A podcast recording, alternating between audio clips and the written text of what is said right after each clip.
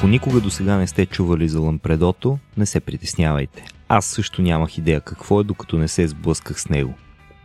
Искам да кажа, че това е любовна история, но никак не съм сигурен, така че започвам отдалеч и оставям вие да прецените. Има хора, които пътуват, защото са уморени от средата около тях и се нуждаят от разнообразие. Има и такива, които искрено се вълнуват от откриването на нови земи, защото никой, дори интернет, не може да развали величието на това да видиш на живо на какво са способни природата и човешкото въображение. Някои пък предпочитат да пътуват единствено за фестивали и други културни събития, които България или която и да е една държава не може да предложи. Аз лично искам да вярвам, че има по-малко от всичко изброено у мен – но ако трябва да се съди само от обективните факти, страничният наблюдател би казал, че пътувам, за да се храня. И това не е твърде далеч от истината. Коледните празници прекарах с приятели в Испания, в познатите ми вече Мадрид и Барселона, като пътуването ни мога да резюмирам с определението едноседмична трапеза, прекъсната от кратко няколко часово пътуване с влак. Месец по-късно бяхме за три дни в Рим, откъдето също пазя най-вече топли кулинарни спомени – Нали знаете как странно работи човешката памет? Някои ги бива с имената, други с лицата, трети са най-вещи, що се отнася до миризми. Е, аз имам особена вкусова памет и когато мисля за място, на което съм бил, най-напред съзнанието ми нито изниква някоя спираща дъха гледка, нито прокантява чаровния глас на този град или село или равнина или гора, а вместо това устата ми се изпълва с спомен за това ястие, което е оставило най-силно впечатление у мен – Толедо, например, има вкусна домашна яхния каркамусас. Атина, мусака с тиквички и бешамел, Будапеща е пастет от пачи дроп и една особено лютива рибена чорба. Букурещ, събуей с пуешко и чипотле сос. Така и нямах време за повече от транзитно хапване на Гара де Норд. Гранада пък е яйца с запечена шунка, а Флоренция, Флоренция е лампредото. Трябва да е било 2016 година, последната ми в юридическия факултет, когато няколко колеги и приятели се обадиха да идем за 8 декември до Италия. Само по себе си примамливо предложение, особено съчетано с удобния за студентския живот нискобюджетен полет, имаше и още един важен детайл – конкретното място. Флоренция е великолепен град, очакванията ми за който напълно съвпаднаха с това, което заварих. Медичите са се справили добре – и след тях не е останало лошо. Родният град на Данте, Донатело, Макиавели и Бутичели не разочарова, най-вече защото е прекрасно запазен от иначе безмилостното настъпление на времето. Спомням си колко бях развълнуван, когато се изкачвахме към третия етаж на величествената къща недалеч от Понте Векио, а на стените до нас имаше една табела. Внимание, човек, вървиш по стълбите на сграда на повече от 500 години. Жалко, че така и не останахме в нея. По-точно в разположения горе хостел The Florence Experience, който обеща много на снимките, но единственото, което изпълни в действителност, беше въздуха наоколо с аромат на неподдържано и много, много чесън. Може би друг път ще намеря повод да разкажа повече за тази история. За сега единствено се радвам, че не това беше нашето флорентинско изживяване. Знайки, че съм притиснат от времето, останахме едва няколко дни. Имах две много ясни мисии в главата си. Първата от които да открия лампредото. Сега е моментът да разваля мистерията и да кажа какво е това. Когато пътувам някъде, разумът ми изисква да проверя непременно каква храна си заслужава да се пробва на съответното място. И в проучването на Флоренция номер едно си остава лампредото типично за града ястие, приготвено от последния четвърти стомах на кравата. Името му произлиза от италианската дума за минога, водно създание наподобяващо змиорка, на което напомня по цвят и форма сготвеното шкембе. Общо взето, това е всичко, което знаех за него. Напълно достатъчно, за да предизвика у мен сериозно колебание дали наистина искам да го пробвам. Истината е, че чисто и просто не обичам шкембе – но нали, когато си в Рим правиш като римляните, та по аналогия реших, че е уместно да се приложи и в Флоренция. Най-малкото и тя е в Италия. Изобщо не подозирах, че от една проста задача за отмятане ще излезе такава история. Представях си, че лампредото ще има на всеки ъгъл, че ще го опитам още с пристигането си, че ако ми хареса дори ще хапна няколко пъти от различни места, за да затвърдя впечатленията си.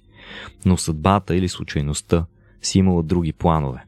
Пристигнахме късно в Флоренция и местенето от долнопробния хостел до един хотел в покрайнините на центъра отне доста време.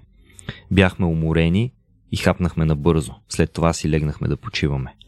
На следващия ден тръгнахме да обикаляме улиците, добре познати на няколко от нас от десетките часове прекарани в ролята на Ецио Аудиторе от Assassin's Creed 2. Впрочем, напълно легитимен ориентир за града. Срещнахме се с познати, поразгледахме какво ли не, хапнахме в ресторанти и на крак, но никъде, никъде, никъде дори не видях Лампредото. Оставаше ни още само ден в Флоренция, но и през него търсенето между останалото изобщо не даде резултат. Това ми се е случвало само още веднъж през живота, когато преди няколко години издирвах питки за бургери и сякаш за седмица просто бяха изчезнали, а един ден се появиха все едно нищо не се е случило. И така, последният ни ден приближаваше края си. Ядохме обилно в ресторант в центъра, който мисля, че се казваше Котката и Лисицата, след което с бавна крачка и пълни стомаси тръгнахме към последната ни важна обща задача – да се качим на високата камбанария на катедралата Санта Мария Дел Фиоре. Надеждата за лампредото вече я нямаше. Остана обещанието за най-вкусната пица в града за вечеря. Но точно на един ъгъл там до Дуомо, с периферното си зрение, мернах малък фургон, на който отгоре беше изписана магическата дума – Лампредото. Часът беше 5 без 15, а работното време, ако се съди по табелата, щеше да настъпи само след четвърт час. Продавачът обаче вече бе решил, че няма да продаде повече и тък му прибираше, когато го приближих и попитах дали прави лампредото. Той потвърди. И след продължително, но не чак толкова много убеждаване, се съгласи да ми направи последния сандвич за деня. Ненужно е да казвам, че след бруталния обяд в ресторанта не чувствах глад, но бях толкова развълнуван, че нямаше шанс да пропусна. Продавачът отвори един голям метален съд, от който с щипки тържествено извади огромно парче шкембе. Метна го на дървената дъска пред себе си, с няколко бързи движения го накълца и го сложи върху основата на сандвича. Поръси салса верда отгоре и след това направи нещо брутално. Забравете за всякаква елегантност, която може да свързвате с Италия. Забравете за всякаква изтънченост. Този мил господин съвсем, със съвсем премерени движения първо прободе горната половина на питката с дълга вилица, след което я потопи до средата в мазнината, в която само до преди половин минута плуваше шкембето. Преди да мога да реагирам по какъвто и да е начин, това мазно хлебче захлупи останалото, беше завито в хартийка и продавачът поиска разумна сума, която обаче историята вече не помни. Платих, взех си лампредотото и изумен се върнах при приятелите си. Истински тежката част дойде в този момент, защото осъзнах, че съм напълно сит, чакаме голямо изкачване до върха на кулата, а сандвичът ми вероятно няма да става за ядене, когато слизам обратно. Затова взех и важното решение да го изям тогава, на момента. Оставям на всеки слушател на историята да прецени колко разумно е било, но ще кажа само едно. Може вечерта да се нахранихме с пица, каквато до този момент не съм си представил, че съществува, но това лампредото, така желано и търсено, беше едно от най-хубавите неща, които изобщо някога съм ял през живота си. Дори камбаната удари точно в пет, докато се изкачвахме и почувствах тежкия извън като категоричен поздрав. Казах малко по-рано, че мисиите ми в Флоренция бяха две. Първата да намеря и опитам лампредото. Втората не по-малко важна, се оказа далеч по-лесна да посетя някои от знаковите места, на които сме виждали доктор Ханибал Лектър. Радвам се, че минах през повечето такива, макар и, например, Палацо Медичи Рикарди да беше затворен и да успях да видя двора му само през решетка. Канибалът психиатър е един от най-зловещите образи в човешката култура, а две от екранните му изпълнения си остават блестящи шедьоври – както сър Антони Хопкинс, така и студения и смразяващ кръвта Мац Микелсен. И след този кратък ордьовър за храна и Ханибал Лектър, може би вече сте се досетили, че основното този път ще бъде темата за един особен деликатес, чиято консумация е разумно обявена за престъпление в повечето държави по света. Човекът като ястие. Здравейте слушатели на Рацио Подкаст, аз съм Васко, вие сте с Интералия, предаването ни за култура, изкуство и общество. В месеца на храната ви предлагам един апетитен поглед върху канибализма, А мой събеседник е писателят Хараламби Марков, за чието страховити истории може да сте чули в епизода ни за отмъщението на животните. Този път за десерт сме оставили нещо доста специално. Сигурен съм, че литературната рубрика с Снежи ще ви липсва, но като нейн заместител ще чуете отказ от един от разказите на Хари, който е пряко свързан с темата за изяждането на хора. Ако ви харесва това, което правим, както винаги, може да ни ударите едно рамо на RACIO.BG slash support. А сега към основния въпрос. Homo homini panis est? А, да. И още нещо. Ще чуете в разговора с Хари нещичко за фотография. По план трябваше да има кратък сегмент в началото на епизода, но в крайна сметка отпадна. Така че не полудявате, не сте пропуснали нищо, а пък аз обещавам, че по-нататък ще имаме един цял епизод посветен на фотографското изкуство. Здравейте и добре дошли в последната част на епизода този месец. Тук сме с писателя Хараламби Марков, изявен в жанровете хорър и weird fiction, защото, както знаете, ако сте слушали началото на епизода, този месец е месец на храната и реших, че изцяло в духа на така мрачната интералия, която се очерта през последните няколко месеца, не бива да изпускаме напълно тази нотка и през този. И говорейки си за храна, ще си говорим за човека като храна. Така че а, канибализма е нашата тема днес. А, Хари е добре запознат, тя му е много интересна темата, естествено както и трябва да бъде на един писател на хора разкази. Хари, здрасти! Здравейте, здравейте слушатели на подкаст Рацио. А, не мога да гарантирам, че днес ще бъде най-добрият епизод, който сте чували, но сигурно ще бъде един от най-хаотичните епизоди. А, много се радвам, че съм тук, за да си поговорим за The Other White Meat. Точно така. А, добре, ами Хари, аз направо те хвърлям по средата на тая тема. А, до този момент само да ти кажа и на теб, хората са слушали един прекрасен разговор за фотографията и фотографите и изобщо как се наслаждаваме естетически на това нещо, така че ние наистина съвсем хаотично ги хвърляме изведнъж в една доста по-мрачна тема. Та, какво е това в канибализма, което ти е особено интересно? Всъщност ти в твоите разкази това е тема, която се е появявала. Не ти е напълно чужда. Нали така? Да, така е. А, не веднъж съм писал за канибализъм под една или друга форма, но най-вече е обвързана след а, пълната метаморфоза на човешкото тяло в нещо друго, дали било превърната в гъби или в някаква друга растителност или друга материя. А, но иначе мисля, че канибализма е много-много дълбоко загнезена в мен още от а, детските години. А, една от първите приказки. Това е плашещо само. Извинявай, че те прекъсвам. а, една от първите приказки, която се е загнездила така в паметта ми е Хензел и Кретел. А, и м- ако сте дете на 90-те години, може и да си спомните по нова телевизия. А, събота и неделя пускаха една анимирана поредица от приказки на братя Грим. А, и мога да кажа, че анимираният епизод на Хензел и Гретел Гретел е едно твърде плашещо нещо за деца, които са, нали, да кажем, под възраст 10 години. А, но там общо се ето идеята за с която яде деца, нали, включително и Баба Яга, а, остава така много, много силен в главата ми. А и също така канибализма е едно от най-големите табута в обществото. Така че определено това е нещо, което ме дърпа.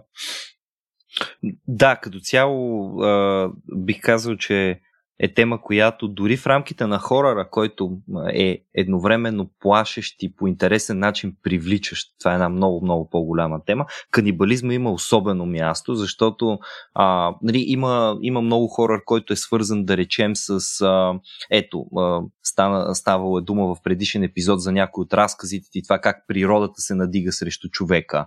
А, става дума дори за хора, които убиват други хора, нали, това е не по-малко плашещо и страшно, когато говорим за това да консумираш плътта на другия човек и по някакъв начин да, да го направиш част от себе си, а, не знам, нещата загубяват доста сериозно.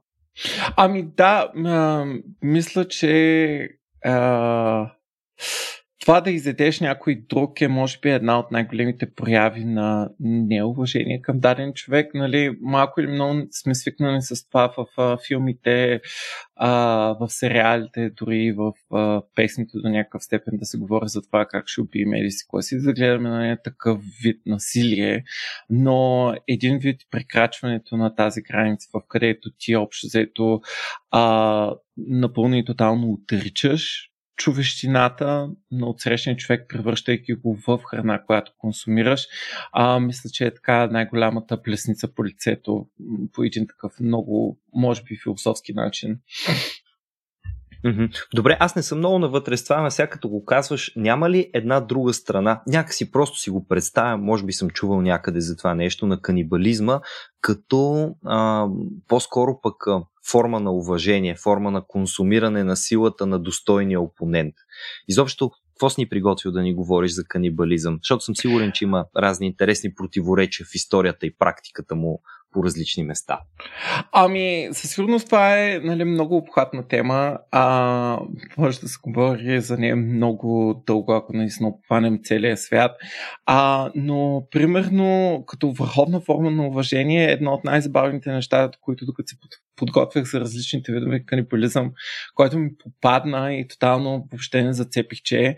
Но оказва се, че католиците практикуват така наречения символен канибализъм с това с приемането на Юкариста, който нали, в крайна сметка олицетворява плътта на Христа, както и виното кръвта на Христа. Mm-hmm. Така че абсолютно всеки път, който го получава, те един вид консумират Исус, който нали, все пак си остава човек, колкото и божествен да е.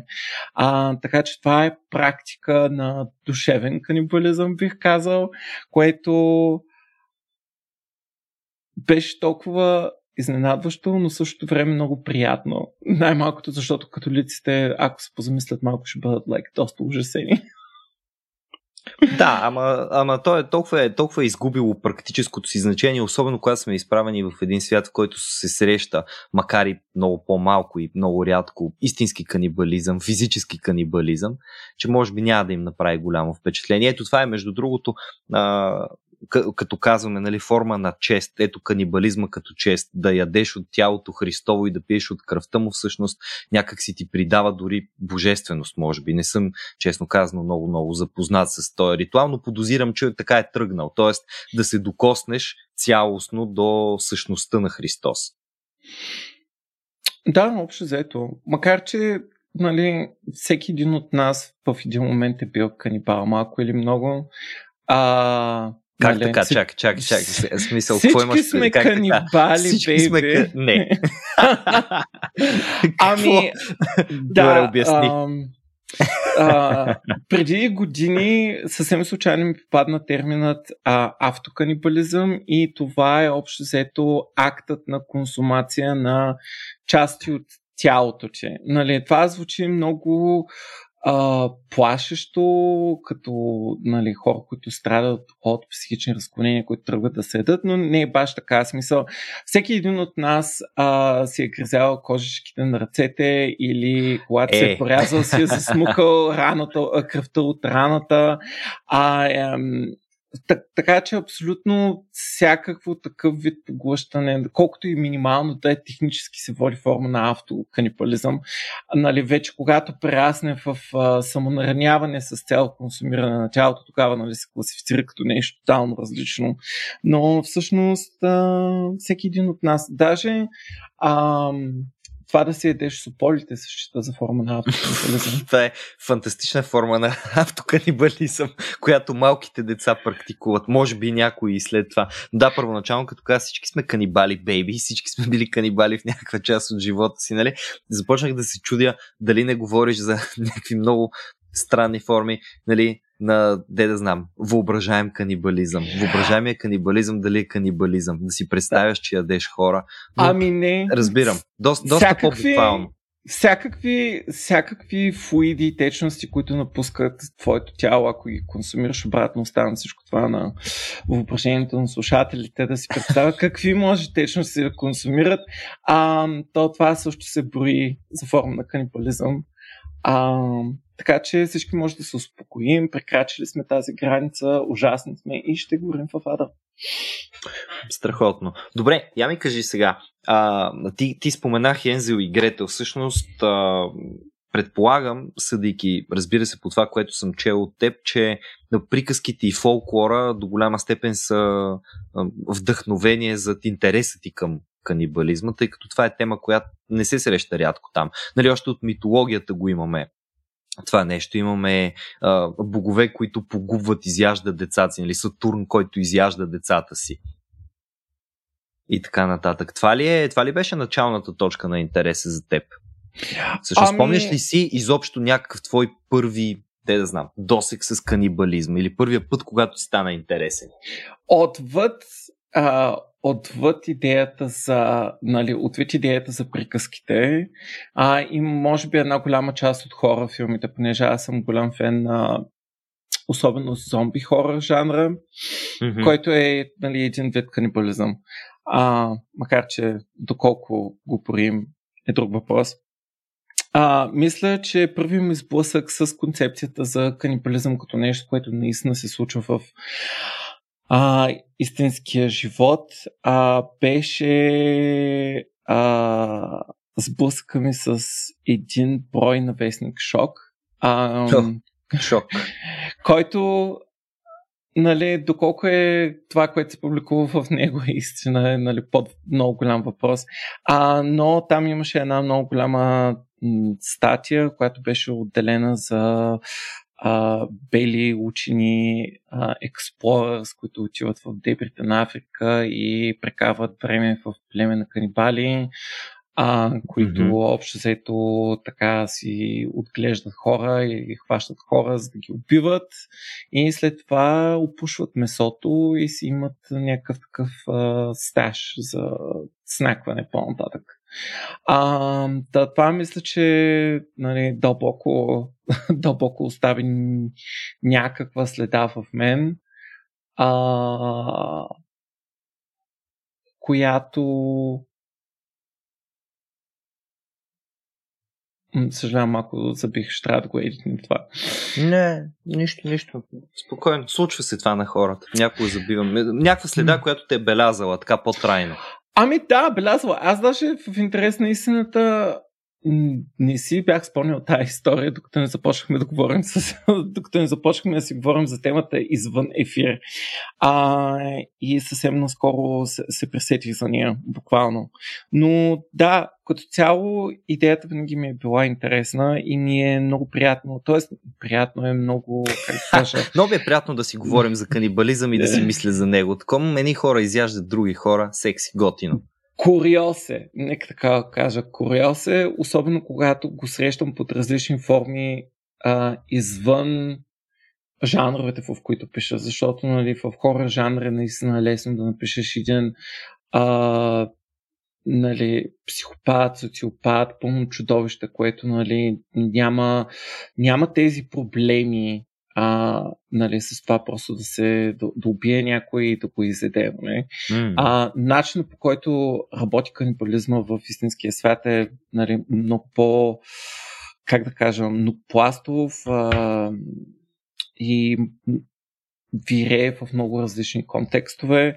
Примерно, нали, а, най- най-скорошните, нали, sensational, така нататък, сензационни а, истории, които сме чели с канибализма, отвъд тези, които са свързани с нали, серийни убийци, са mm-hmm. примерно формите на така наречения survival канибализъм, т.е. ядеш други хора, за да оцелееш, като нали, най-скорошно това се е случило в, през 72 година, когато един самолет с а, а, спортисти катастрофира в Андите и те прекарват там доста дълго време а, без абсолютно никаква храна и са принудени нали, да изядат съотборниците си, за да оцелеят. А, нали, и в Штатите има една много-много основополагаща, мисля, че история, която е нали, по времето на пионерите, разбира се през 1847 година и това е за групата от пионери, които се местят общо взето от изток към Калифорния а, е предложени от, така, от а, Джордж Донър, а, които тръгват всъщност много късно. А, закъсняват с няколко седмици и биват заснежени в планините, все още сравнително далеч от Калифорния. И постепенно остават без храна, без ресурси, изяждат абсолютно всички животни, с които са тръгнали, биволи, коне, etc. Mm-hmm. И накрая остава накрая остава нали, най-лошия избор. Да тръгнат един, да, да се идат един друг. И това всъщност е нали, този момент, където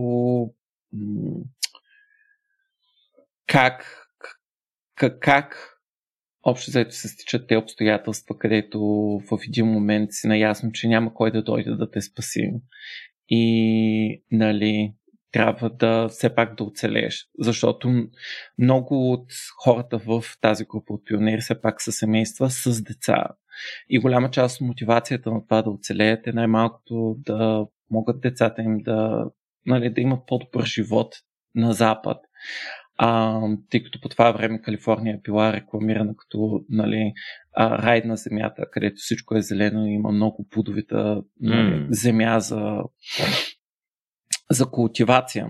И макар, че в популярната култура, поне в Штатите, а, цялата тази история нали, е асоциирана с много-много макабърне, в смисъл не мога да си го преда на българския. Просто... Ме, дори ние харесваме думата макабрени.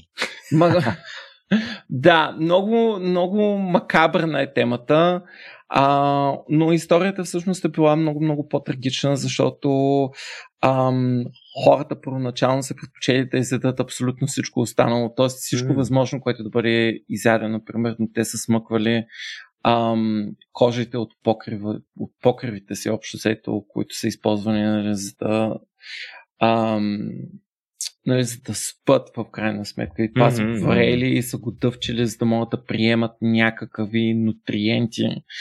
А, да. И са предпочели всъщност да зъзнат, отколкото нали, да посегнат един на друг. Ам, и факто нали, това демонстрира до каква степен нали, човечността а, е толкова важно. Де факто, де факто. Да, ние преди няколко епизода, когато си говорихме за отмъщението на животните, един пак отсветен а, изцяло в боите на хорара епизод, а, споменахме истинската история, която е вдъхновение за Моби Дик. Сега аз няма да я разказвам цялата, не знам, ти може би си попадал също на нея, само ще припомня за нея. Става дума за един а, китоловен кораб, който се казва Есекс, който през 19 век, ама сега лъжеме паметта в началото някъде, примерно 1820-25 година, нещо такова беше, тръгнал да лови китове, тръгнал по следите на някакви китове и по едно време го ударил здраво отдолу кит, пробил го, моряците се качили на лодки и тия спасителни лодки, в крайна сметка, нали, доста умрели, но и някои оцелели. И тия, които са оцелели, едва-едва на косъм, защото били далеч в открития океан, се оказало, че нали, и те по същия начин. Качили се в лодките с известни провизии, в един момент водата свършила, храната свършила и като вземел, че някой умре я от жажда, я от глад, я от болест, я от нещо друго, а, изведнъж тая етическа граница, която е не наранява и другите, нали, просто в името на оцеляването бива прекрачена. И това честно казано, нали, ние, тъй като гледаме все пак на човека до голяма степен, ето така, като те слушаме от това, което разказа, нали, съвършено вярно. Готови сме да си изварим обувките, нали, да си изядем подметките и връзките и всичко само и само да не посегнем на достоинството на свещеността на живота. Но когато бъдат изчерпани абсолютно всички ресурси, а, може би просто вътре сме също толкова първични, колкото и други животински видове. Защото нещо, което не казваме и нещо, което не споменаваме достатъчно често е, че канибализма не е нещо, което е характерно само за хората. Канибализъм и човекоядство са практически две различни неща. А канибализма означава просто да се изяждат други индивиди, които принадлежат към същия вид, а това и много животни правят. И то някои даже в отробата. Аз изпомням имам един колега, който от университета а, бяхме с студенти по право, който се беше шокирал страшно много от това, че бил прочел една статия за акули, които още докато са отробата, в отробата на майката акула изяждат а, братята и сестрите си. На практика, примерно, от 6-7 се раждат само едно или две, тия, които са най-силни и които са хапнали останали. И той вика, как може някой да харесва акулите? Това са ужасяващи животни, те ядат братята и сестрите си още в отробата на майка си и така нататък и така нататък, но в природата това е дори някакъв относително естествен начин за набавяне на, на храна, за оцеляване, за, дори за контрол на популацията. Нали, нещо, което ние обаче, пак казвам, и това е важно да го имаме предвид, не правим, освен в крайен случай, защото все пак възприемаме, че човешкото същество разполага с определено достоинство и не е просто някакъв предмет към който да се обърнем в момента, в който сме го закъсали. Да, със сигурност. Най-малкото океанът е, как да кажа, много безмилостна екосистема, в която оцеляването ти изобщо не е гарантирано. А, не е малко морски видове в момента, в който нали, се оплутят а, яйца, които тръгват нали, да плуват из водата. Не, не е изключено майката да почне просто да се храни с тях mm-hmm. и който е късметлия да, да оцелее. А мисля, че има такова канибалистично съревнование в някои видове жаби, които нали, поповите лъжички ядат по-бавно развиващите се събратя, които наскоро са били, а, може би, излюпени. А, така че със сигурност не е така. Дори в тази история, която не разказвах с щатите за The Donor Party, а, там също е имало едни такива моменти, където а, от, от основната група са изпратили един малък такъв отряд, за може да, нали, като скаути да стигнат до следващото mm-hmm. населено място, за да пратят помощ, които самите те се изгубват а, общо заето за да Donor Party не са имали късмет на абсолютно всяко ниво.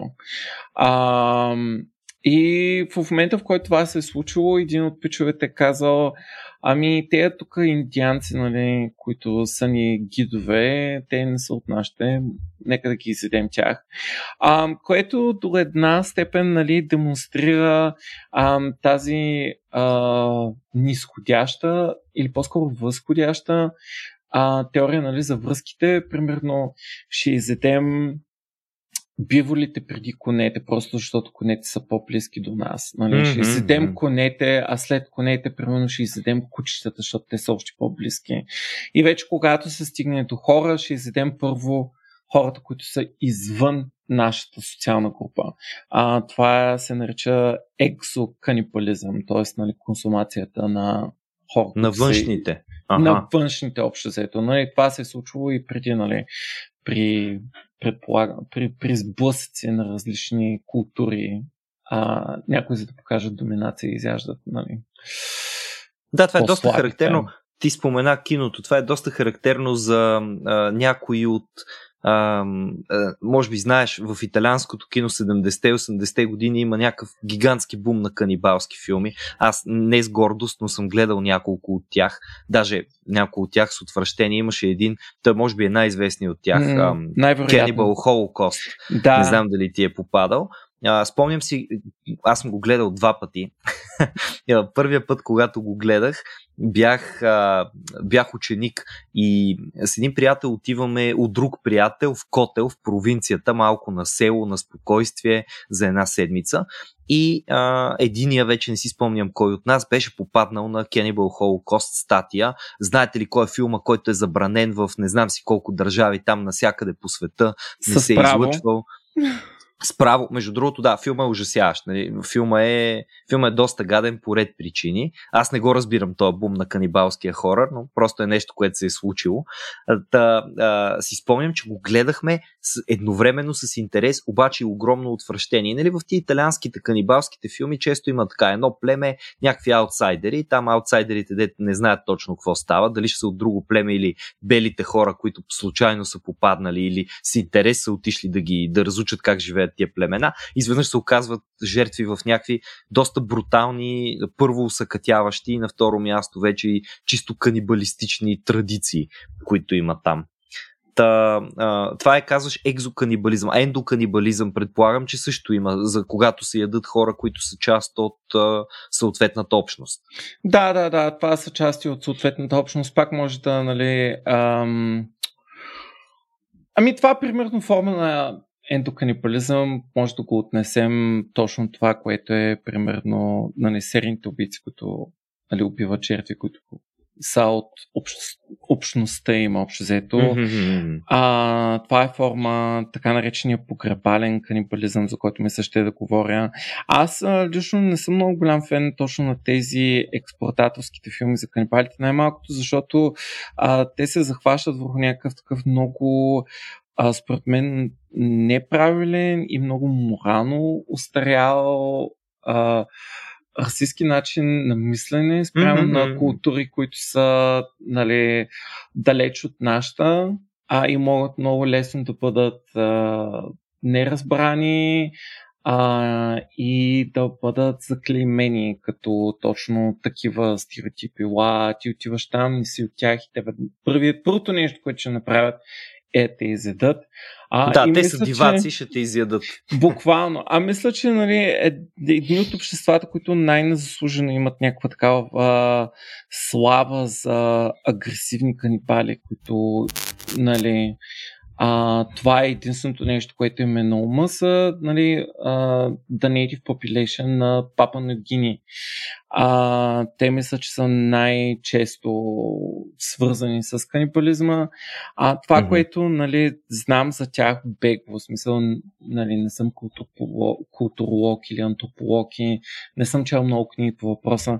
А, но нали, това, което знам е, че формата, която нали, те са практикували като канибализъм и то нали, до най-скоро едно от племената. Все пак това е много голяма общност mm-hmm. и говорят за 800 езика. А, и нали, всяко племе, всяка група, всяка общност си имат много различни разбирания за това.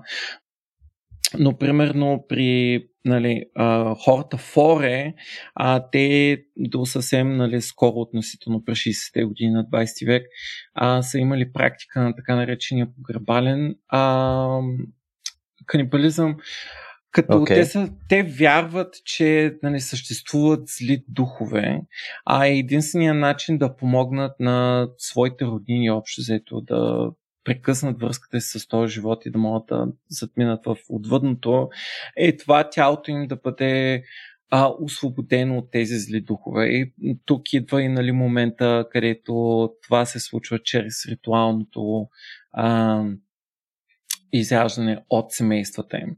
Това е идеята. Смисъл, приемаш телесното в себе си, като по този начин осигуряваш а, един вид вечността на твой, примерно, баща или брат, майка, тъй като бива абсорбиран обратно в, нали, в mm-hmm. сам, самото семейство.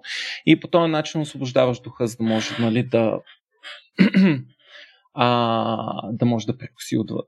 Което е, как да кажа, интимна церемония, в смисъл изобщо не се таргетират хора, които са извън самата група, а не се прави, защото те смятат, че е like, невероятно яко да ядеш някой друг, а им по-скоро е като нужда, която трябва да бъде изпълнена. Така че отношението, отношението спрямо човека като, а, нали, като месо, като обект, който трябва да бъде консумиран е много-много по-различен от това, за което ние си мислим. Със сигурност има нали, на 180 градуса от а, примерно импулсите на а, серийни убийци или mm-hmm. просто които а, са убивали други хора, за да ги ядат специфично. Нали, в интернет има не един или два скандални случая, както а, може да се досечеш. Аз поне се сещам за един много известен японски канибал. А, да, той е много, много известен е доста добро определение, имайки предвид, че а, той като че ли повече се слави, нали, по, повече слава получава, отколкото наказание, след като, след като се разкрива. Как се казваше? А, Исей, Исей, Исей Сегала, нали така? Исей Сагала, точно така. А, да. Той е а, син на едно много заможно семейство, което общо взето трябва да ти обясни защо той е бил ненаказан. А, да. Който, докато е бил във Франция, е много сериозно е фантазирал да убие и заде една своя нали, приятелка. А, жертвата е Рене Хартевелт. И mm-hmm. общо взето той е имал и сексуални а, чувства към нея, но не е могъл да. Как да кажа? А не е могъл да последва природата по някакъв нормален начин. И затова е убил, изял и след това е извършвал и актове на некрофилия. Ага, т.е. това е била неговата форма на любов. Да, общо заето. Много голяма фантазия, която той е реализирал. А единствената причина този човек да не е в затвора е а, защото нали, във Франция са го декларирали като, как да кажа, легално луд, мисля, че е термина на български. Тоест, той не може да бъде... Казали се, че е бил невменяем, да. Ами да, да, напълно не вменявам, не е в контрол, нали, с а, на действията си и а, в един момент бива депортиран обратно в Япония, като а, документите от нали, неговото дело и така нататък биват а. Заключени и не биват предоставени на властите в Япония, които а, за сметка на това пък техни лекари в Япония казват, че той човек е напълно окей. Okay. В смисъл, може да бъде съден. Обаче, тъй понеже документите биват а, нали, а, sealed, I guess, на български, mm-hmm. на български би трябва да бъде Запечатани, там да, не са достъпни. Не mm-hmm. са достъпни, запечатани.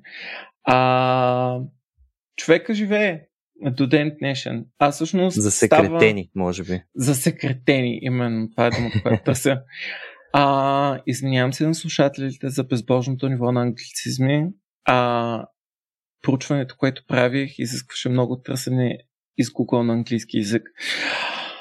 А, така, та, още докато е бил във Франция, неговия случай набира много голяма популярност в Япония, а, защото mm-hmm. един японски писател пише за него и след като излезе, човека не само, че се снима в такъв експлуатейшн филм в Япония, а, но и в един момент работи като, това е върховна ирония, а, рецензент на ресторанти. Е, съжалявам, това може би е малко, а, малко прекалено. Да, Full да, Reviews е писал за едно японско списание на име СПА. Аха, аха, окей, okay, окей. Okay. А, сега, може той, разбира се, тук, окупитвам се секунда, може би той е ревюирал не храната им там, не знам, може би е ревюирал обстановката, но да, ирония определено виждам. да, да, обслужването как е. А, добре, и какво всъщност той се оказа, че в крайна сметка а, невменяем, всичко му се разминава и е супер звезда. Ами вече не, де факто родителите му умират, няма пари а, и мисля, че в един момент се разболява доста тежко и в момента е налегло. Така че има карма някъде там. Ми, да. И, и за най-лошите рано или късно идва смъртта, ама все пак. Нали, малка отеха е това, имайки предвид, че това, което той е направил, е накарало нали, едно семейство да загуби дъщеря си, разбира се, много от нейните приятели повече никога да не могат да, да се докоснат до нея, знайки, че по, особено по такъв насилствен начин е приключил живота и а не нещо друго. Е, затова този канибализъм на серийните убийци е а, по един странен начин доста по-отблъскващ, може би. А, някакси е, когато, когато говориш за това, което разказа преди мъничко, за погребалния канибализъм, за разни такива форми, нали, виждаш как това е част от определени традиции. Това може би са различни традиции от нашите традиции и може би ти никога не би си помислил, че трябва да практикуваш погребален канибализъм с близките си или би искал нали, ти да станеш а, как да кажа, вечерята в, в една такава обстановка, но далеч по-разбираемо е, когато, когато си го обясняваш чрез начина на мислене, било то на едно племе или на една култура, няма значение. Нали? Тук ние няма да изпадаме в това, в което италианските филми изпадат и да подценяват, да, да, да премахваме изцяло човешкото достоинство на тия племена. Но когато става дума за, за нашата цивилизация, за хора, които са част от нашата културна група, които ги извършват тия работи, много по-трудно е да го приемем това нещо за окей, okay, за нормално. И това си е върховна форма на насилие и както ти каза в самото начало, дори на унижение. Нали, а интересно, защото ние гледаме на него като, като форма на унищожаване на човешкото, докато ето ти, ти казваш, че всъщност Исей Сагава гледа на, на това нещо като на акт на любов. И говорейки за актове на любов, съм 100% сигурен, че а, втората много известна история, която имаш предвид, е между двама немци, а, които се запознават онлайн. Прав ли си? Да, да. Естествено, най-странните истории трябва да дойдат от Германия. За, това е за и Япония. Нали? Япония и Германия. Просто тук има някакво тайно споразумение странните истории да идват от там. Но, да, не разбирам как това се случва, но, но поне тази история до някъде я раз... Тоест до някъде не съм толкова ужасен от нея, защото е обвързана с а, да знам, смисъл истинска любов, а, питано е мога ли да те изям, човек е казал да, можеш. А, така че, нали, малко екстремна форма на първа среща бих казал, но О, това е било и първа среща. Да, то това е било и първа среща. Така, историята, за която говорим, се развива през 2001 година, а, като двойката, за която говорим, е Армин Мейвес, който а, се е занимавал с поправка на компютри.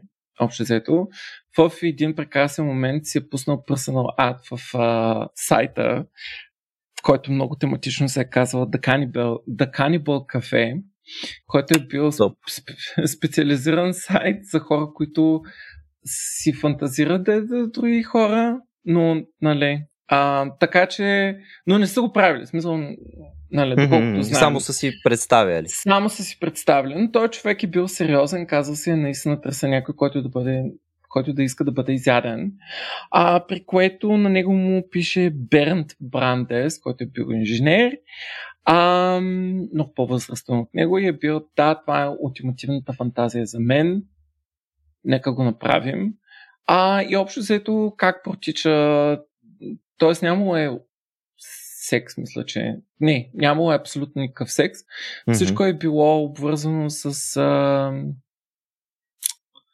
а, изяждането на Берн, общо взето. Но първо са започнали от пениса, което е нали, много а, интересен факт.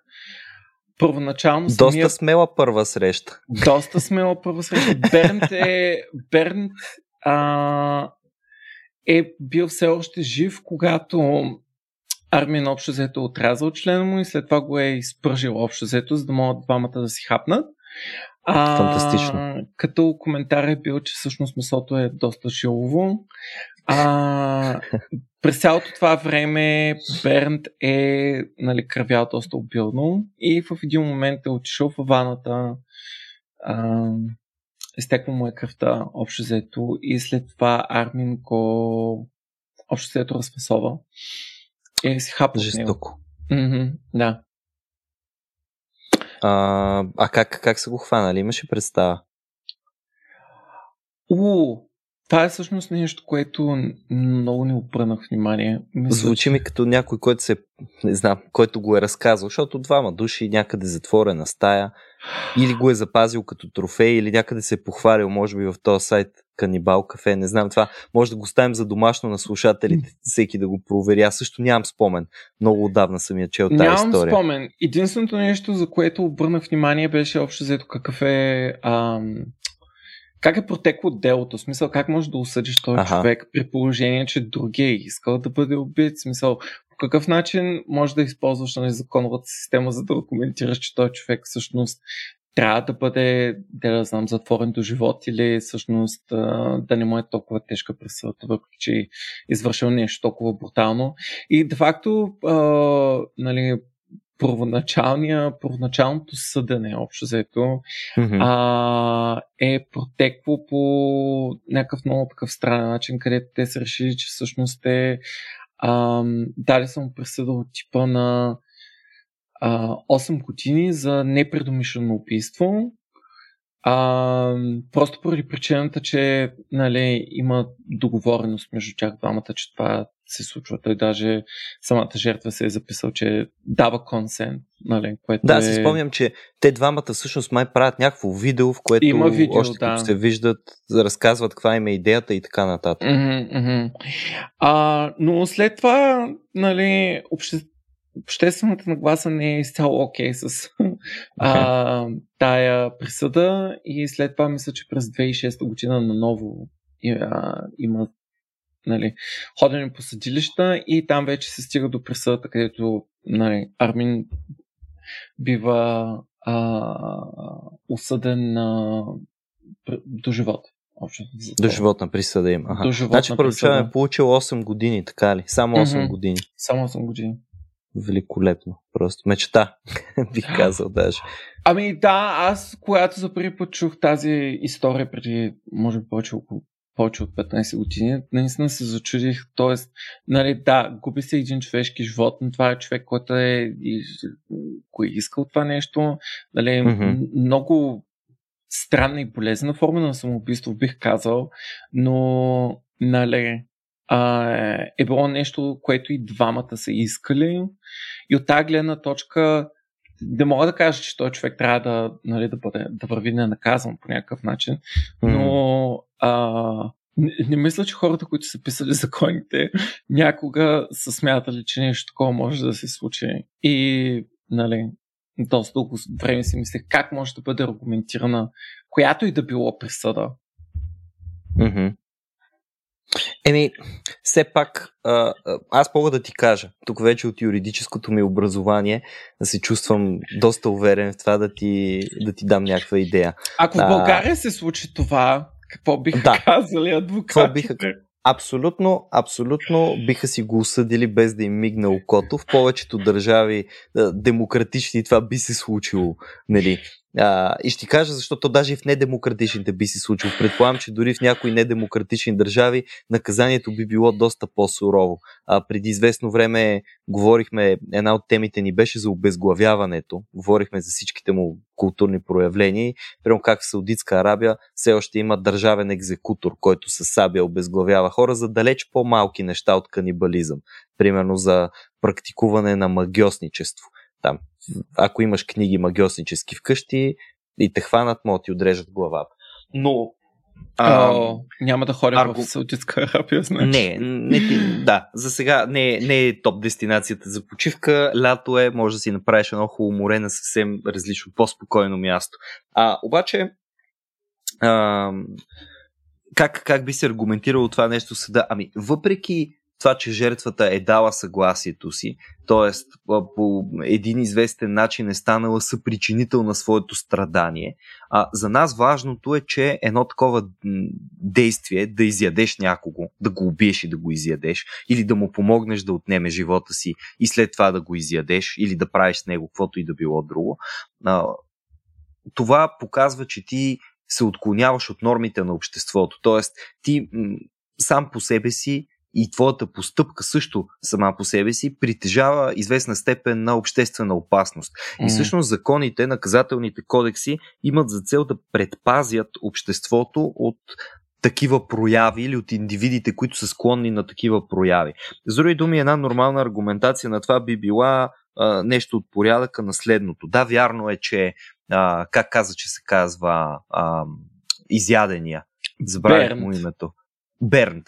Значи, да. Бернт е дал съгласието си, да, имаме този видеозапис и ние може би дори ще го вземем предвид цялото това нещо, когато определяме наказанието. Тоест ще кажем, този човек, например, не е отвлякал а, един нищо не подозиращ Бернт и насилствено да го е направил това нещо. Той заедно с съгласието на жертвата го е направил, но въпреки това е стигнал до такова грубо нарушаване на, на установените норми на обществото, че да изядеш друго човешко същество, което е било още повече живо, нали? Ти не си изял, то е достатъчно гадно да си помислиш да изядеш едно мъртво човешко същество, без да си причинил смъртта му, но хем да причиниш смъртта му, хем след това да консумираш неговата плът, вече показва, че ти си несъвместим с това общество и съответно ще бъдеш наказан. Макар, че О. ще се отчете най-вероятно факта, че все пак жертвата е дала съгласието си. Да, в, та, в този случай това означава ли, че освен, че е жертва, Берд е също така и съучастник? Ами, съучастник чак не, защото се предполага, че е, той е съучастник нали, сам по себе си трябва да носи известна отговорност. Тоест, той е по-скоро е съпричинител на това нещо. А, окей. Okay. Добре. Да, да. Той, той го е причинил, той е помогнал това нещо да се причини, но а, нали, а, чак, чак, примерно, помагач или съизвършител или нещо подобно, не. Защото убийството винаги е убийството на някого други го. Самоубийството само по себе си не е престъпление. Нали? Това е разбираемо. Все още.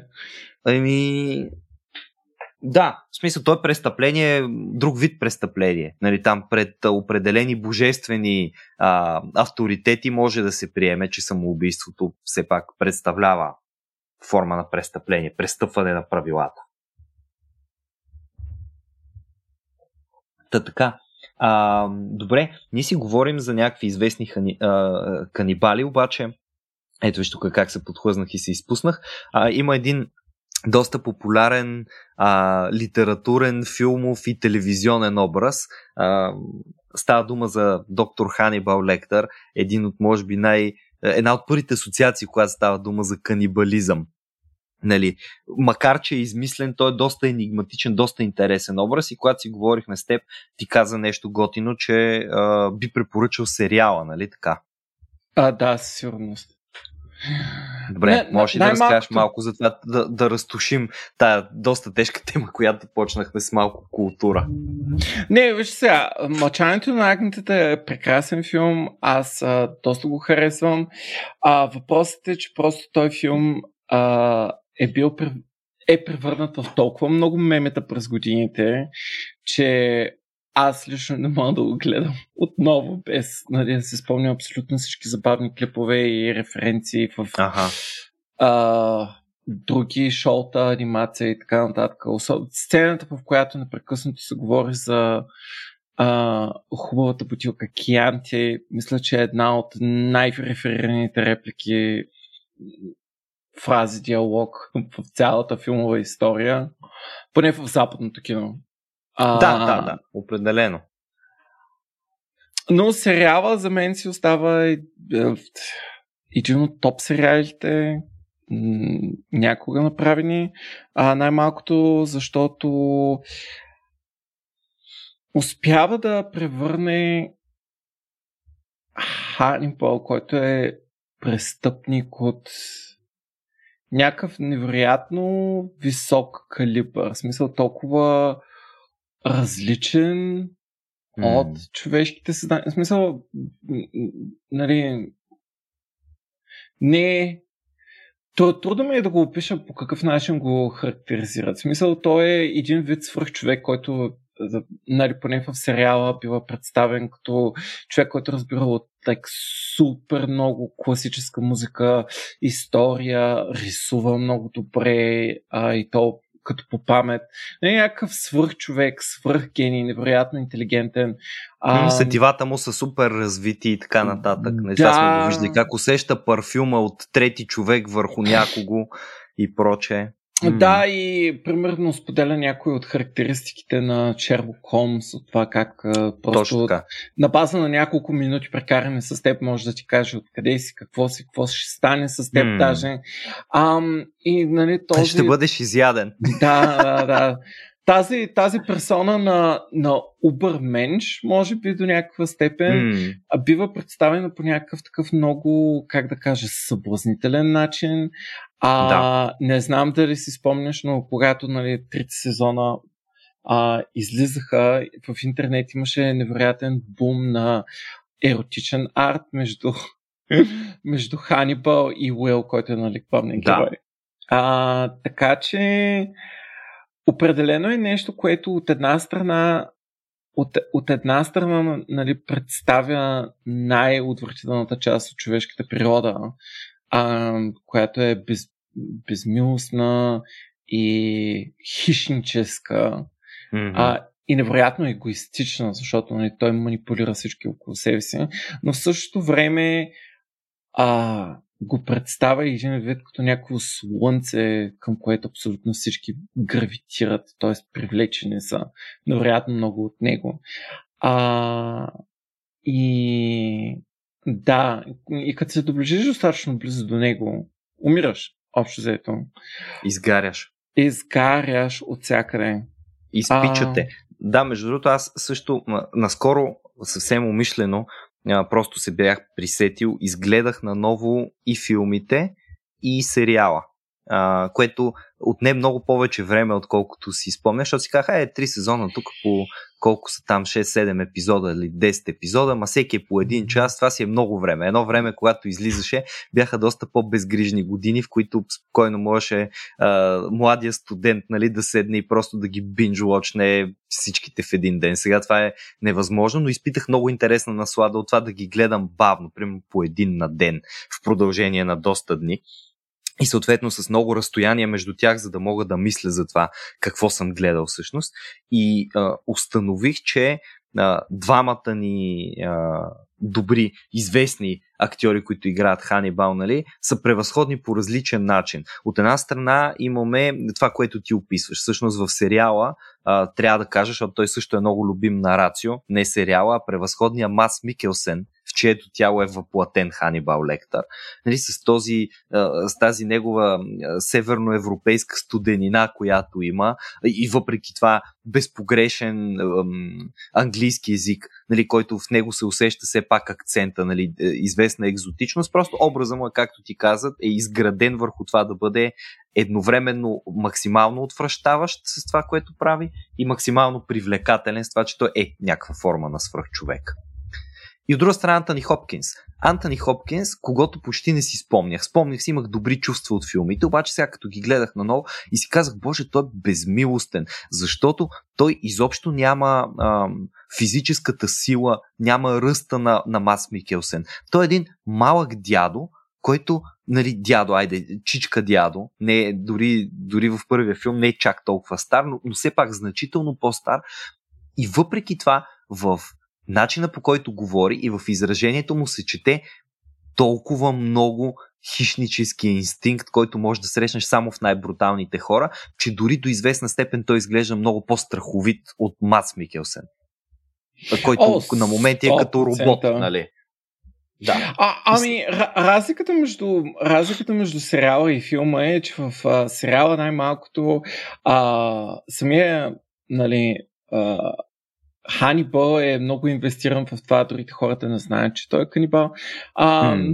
Докато вече в мълчанието на агнетата всички знаят, че Ханибал е Ханибал. А, канибал. А, Да. Така че там няма нужда да се крие до такава степен. А, но да, определено двама актьори от много висок калибър а, играят тая роля, която е like, супер а, за публиката. От всякъде.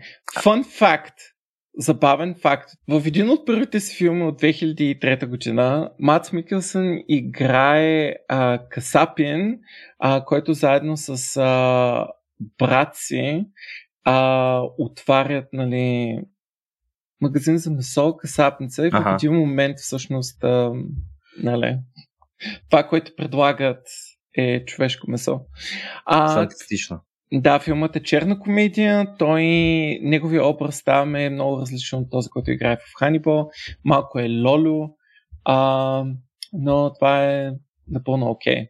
Това е интересно, аз нямах представа, че сега ще трябва да се да дип дайвна назад до първите филми на Мац Микелсен, а, тъй като прямо го следя от 10 на години и съм изгледал всичко, което е излизало през това време и някой по-назад, но този честно казано не съм.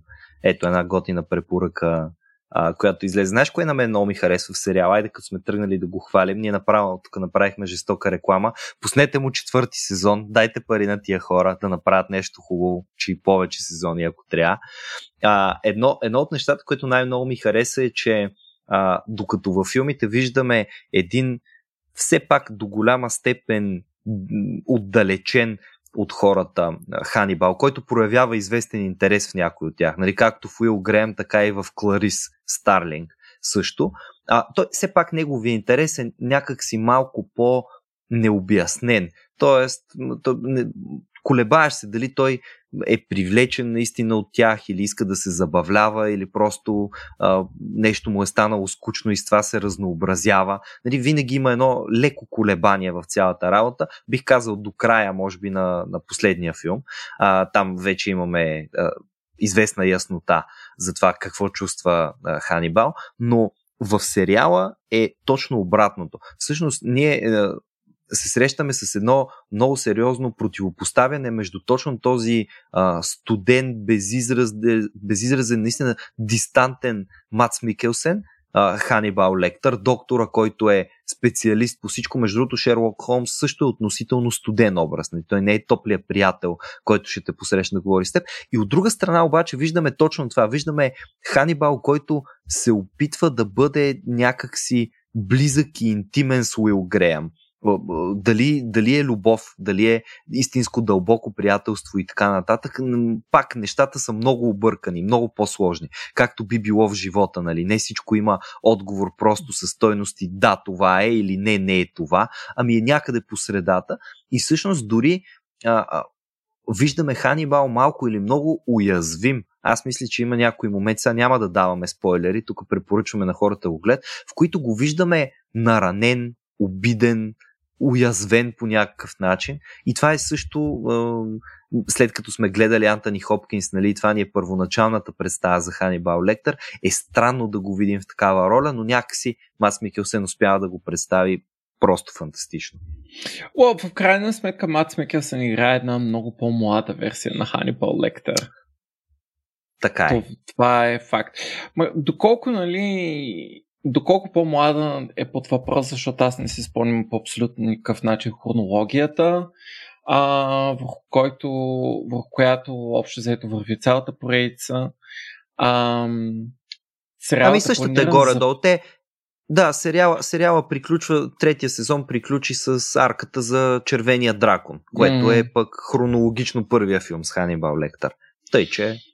Да, да, да. Еми, така че мисля, че още се формира той като личност mm. и това е нещо.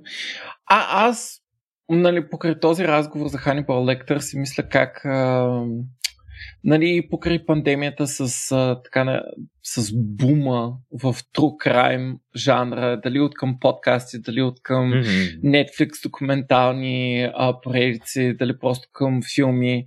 А, обичаме, обичаме да гледаме за обичаме да гледаме канибали, обичаме да гледаме убийци, обичаме да гледаме това, което по принцип би ни отвратило в истинския живот и не може да спрем да го гледаме. А мисля, че и това е една от, от причините, чисто културно, може би до някаква степен, темата за канибализма да си е много, много жива и може би образът да присъства много по-силно и по-надут отколкото всъщност е в истинския живот. А, но да, има някаква, има някаква сила, която ни, ни връща обратно към това.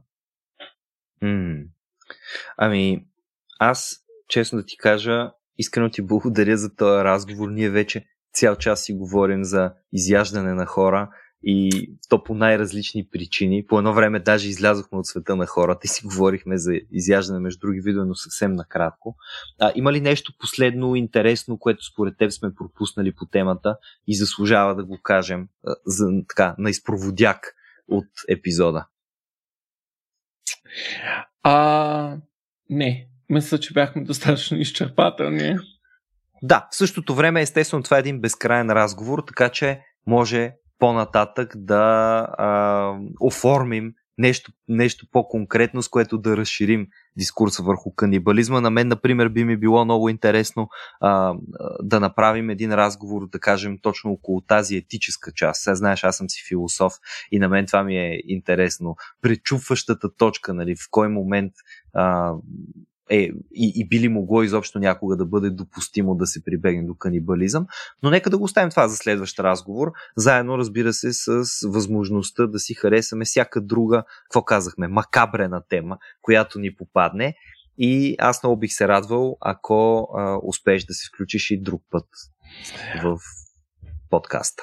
Много ще се радвам да участвам пак и хора, внимайте като си гризете ногтите това е канибализъм. И също така, а, каква, каква беше великата ни фраза? Всички сме канибали, бейби. Нали така? Всички сме канибали, бейби.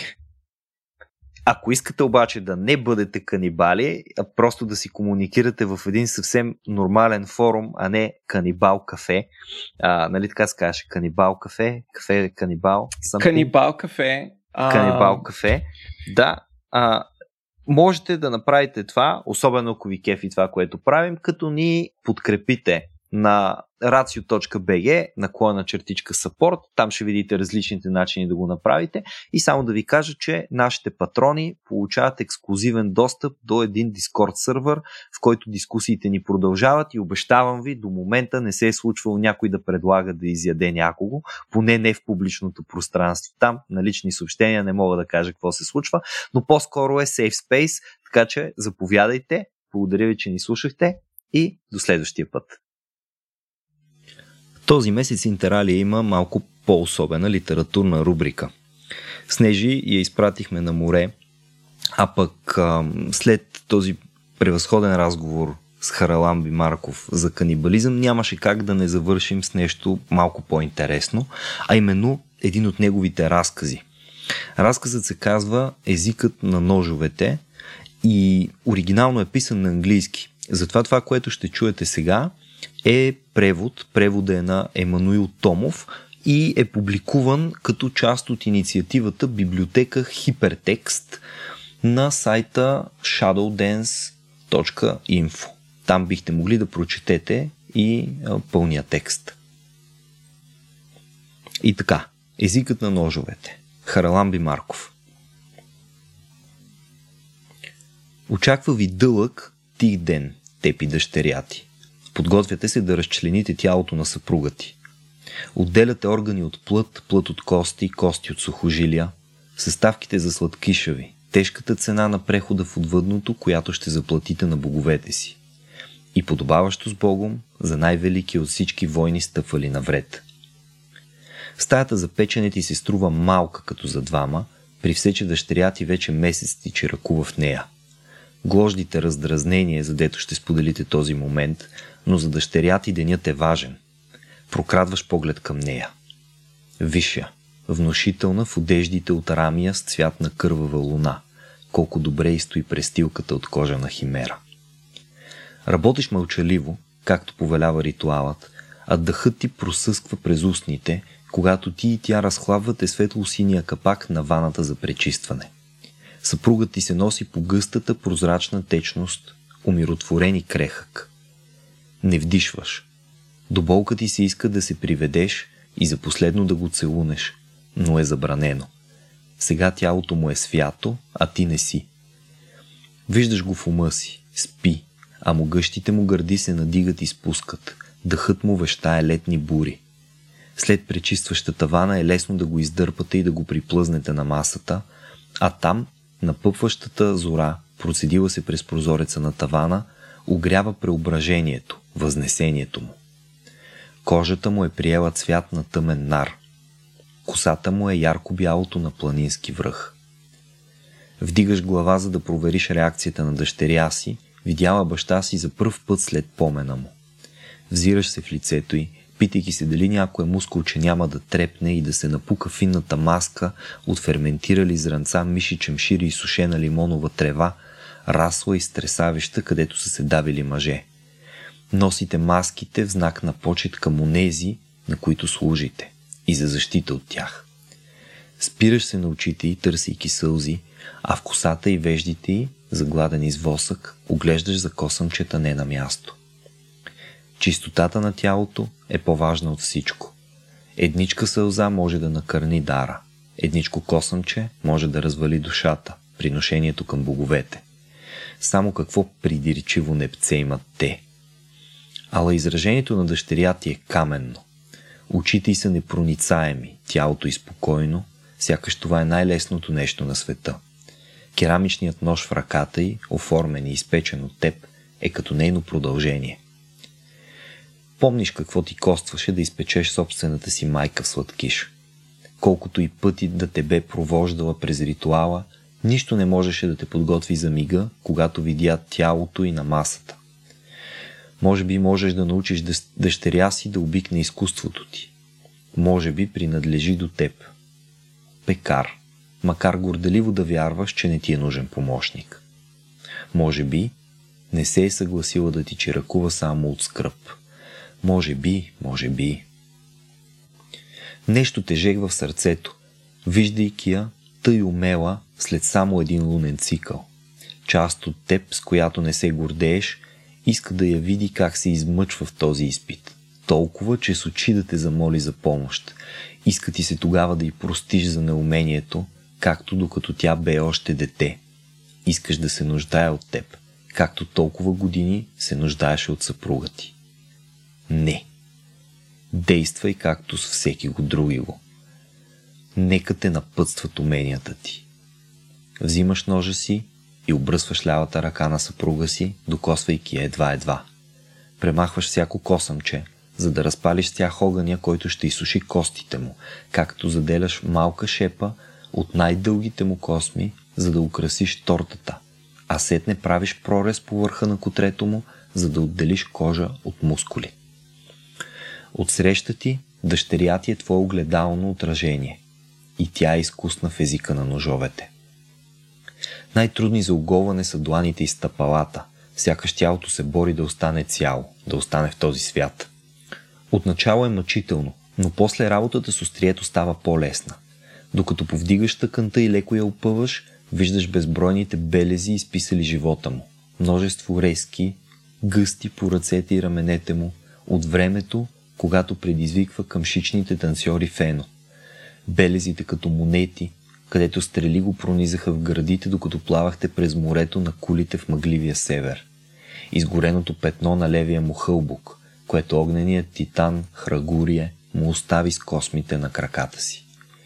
И по теб са оставили белези странстванията ви през забравени кътчета на света, и белезите те заболяват, подкладени от загубата. След като поставяш кожата на съпруга си в специална купа от авантюрин, заемаш се с мускулите. Тези великолепни мускули, които пред очите ти са танцували и са се издували с всеки размах на игращата му секира, докато редом с него в битката напяващи проклятия и заклинания. Дори така, оголен и червен, от него напират спомени и правиш всичко по силите си да не се задавиш, докато го лишаваш от силата му. Дъщеря ти ценеше същата тази сила повече от всичко. Самата тя я търсеше преди много години, когато заклинанията и наставленията ти вече не й бяха достатъчни.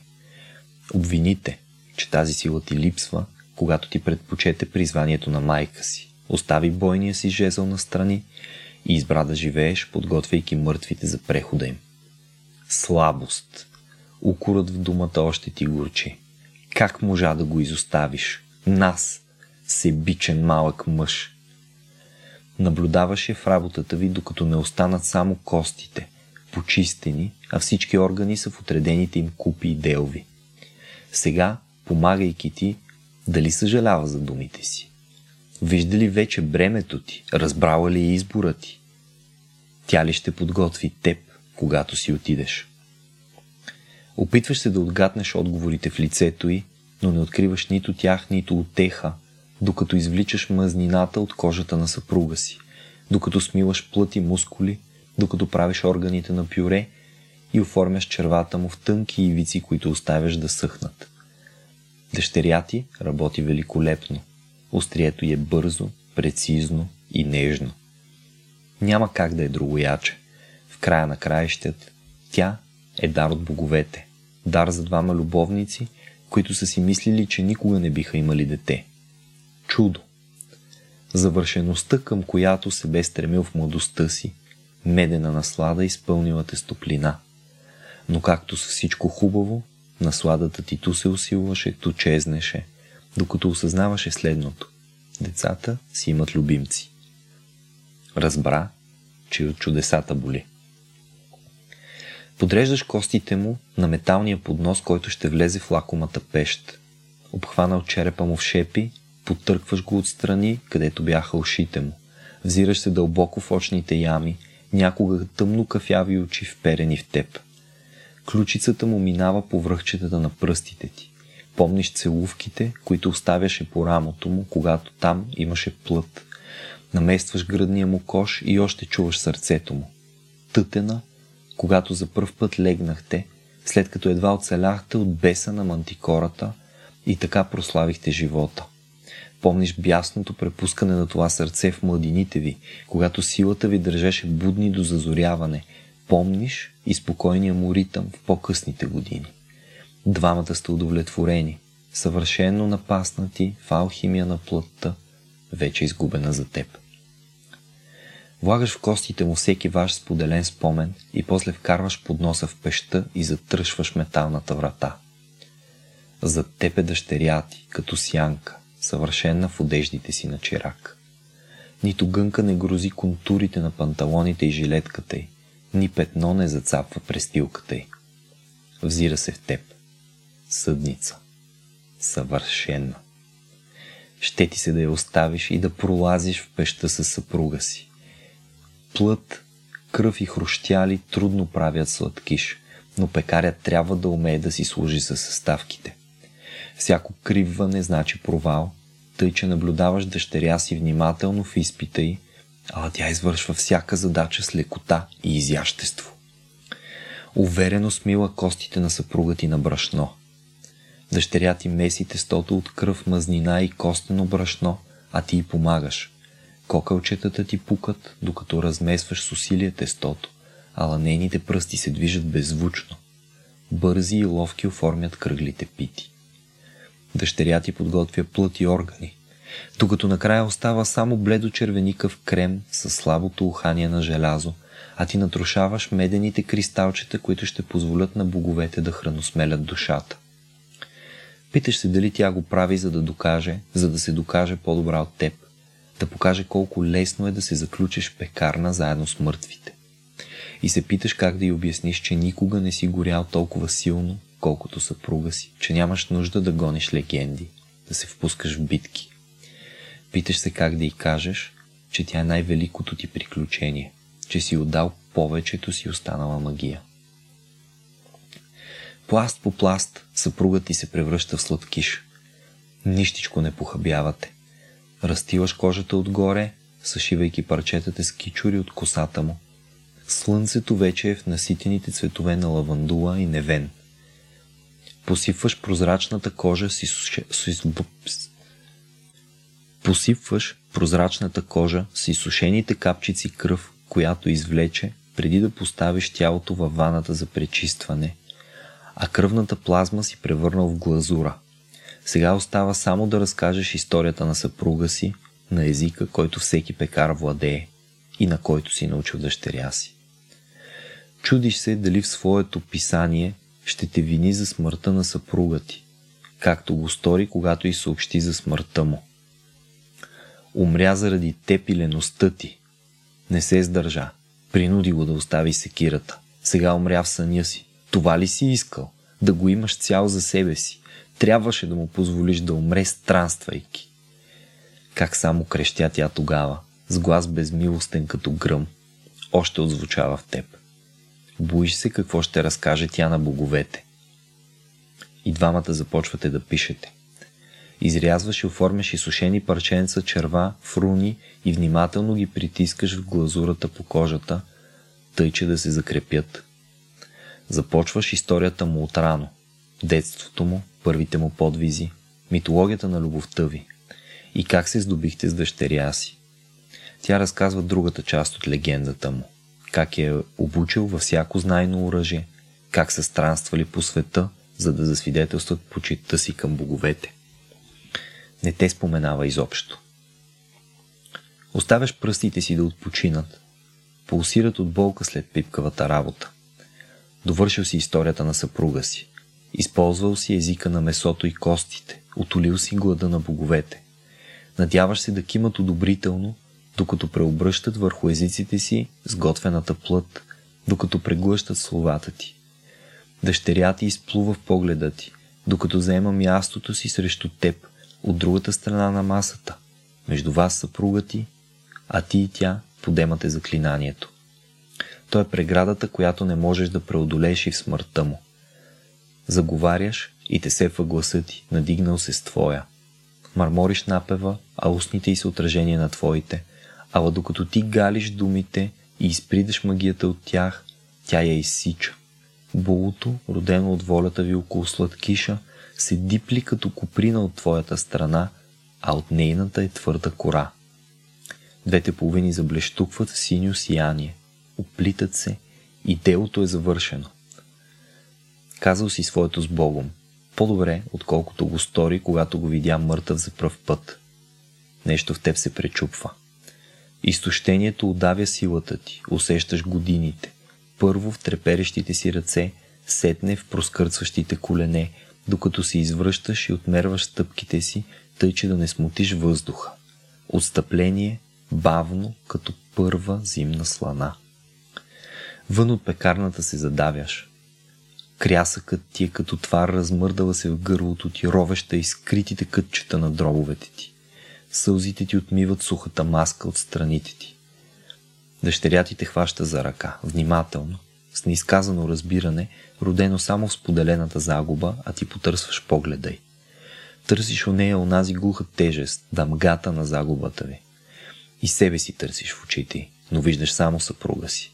Някога пламък, сега развилнял се пожар, изпепелил те без остатък у нея. Тя те поглежда, като, ни, като някой изгубил единствения живот, който е познавал, измъчен, обладан от бесове.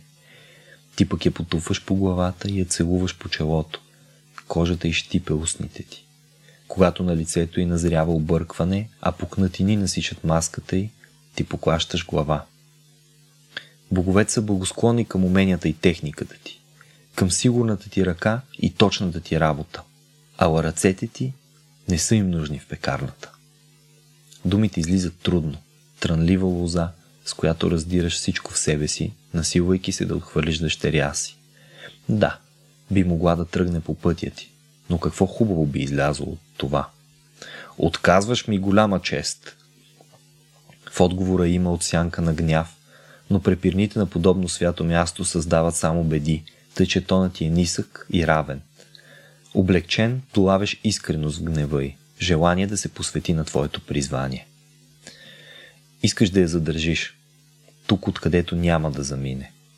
Езикът ти те сърби от всяка лъжа, с която можеш да я оковеш, заклинания научени от чужди богове. Остави я празна, дръж я и не я пускай – макар подобни дела да те обрекат на смърт. Размисляш и вместо да задържиш нея, задържаш спомена за искрената ти реакция. На твоята възраст дори намеренията й са ти отеха. Не оказвам чест на детето си, като откликвам на желанията му.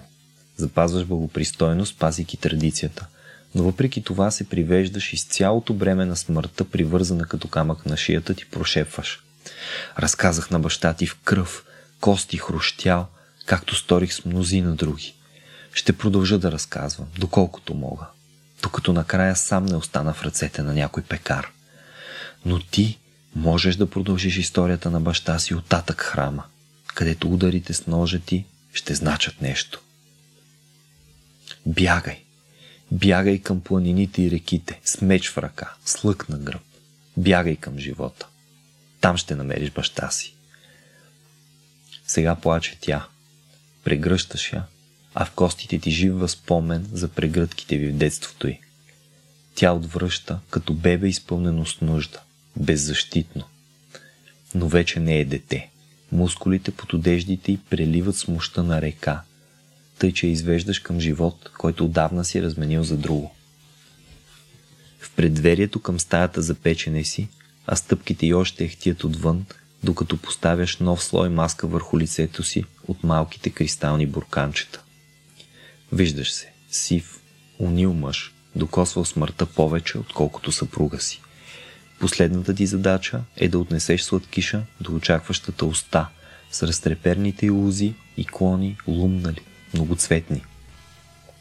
Там боговете ще усучат твоите придатъци около приношението ти, ще го всмучат, ще се затворят и ще го храносмелят.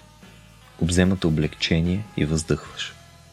Да, дълъг ден отмина, откак с дъщеря ти разрязахте тялото на съпруга ти. Връщаш се в стаята за печене и избутваш сладкиша върху количката.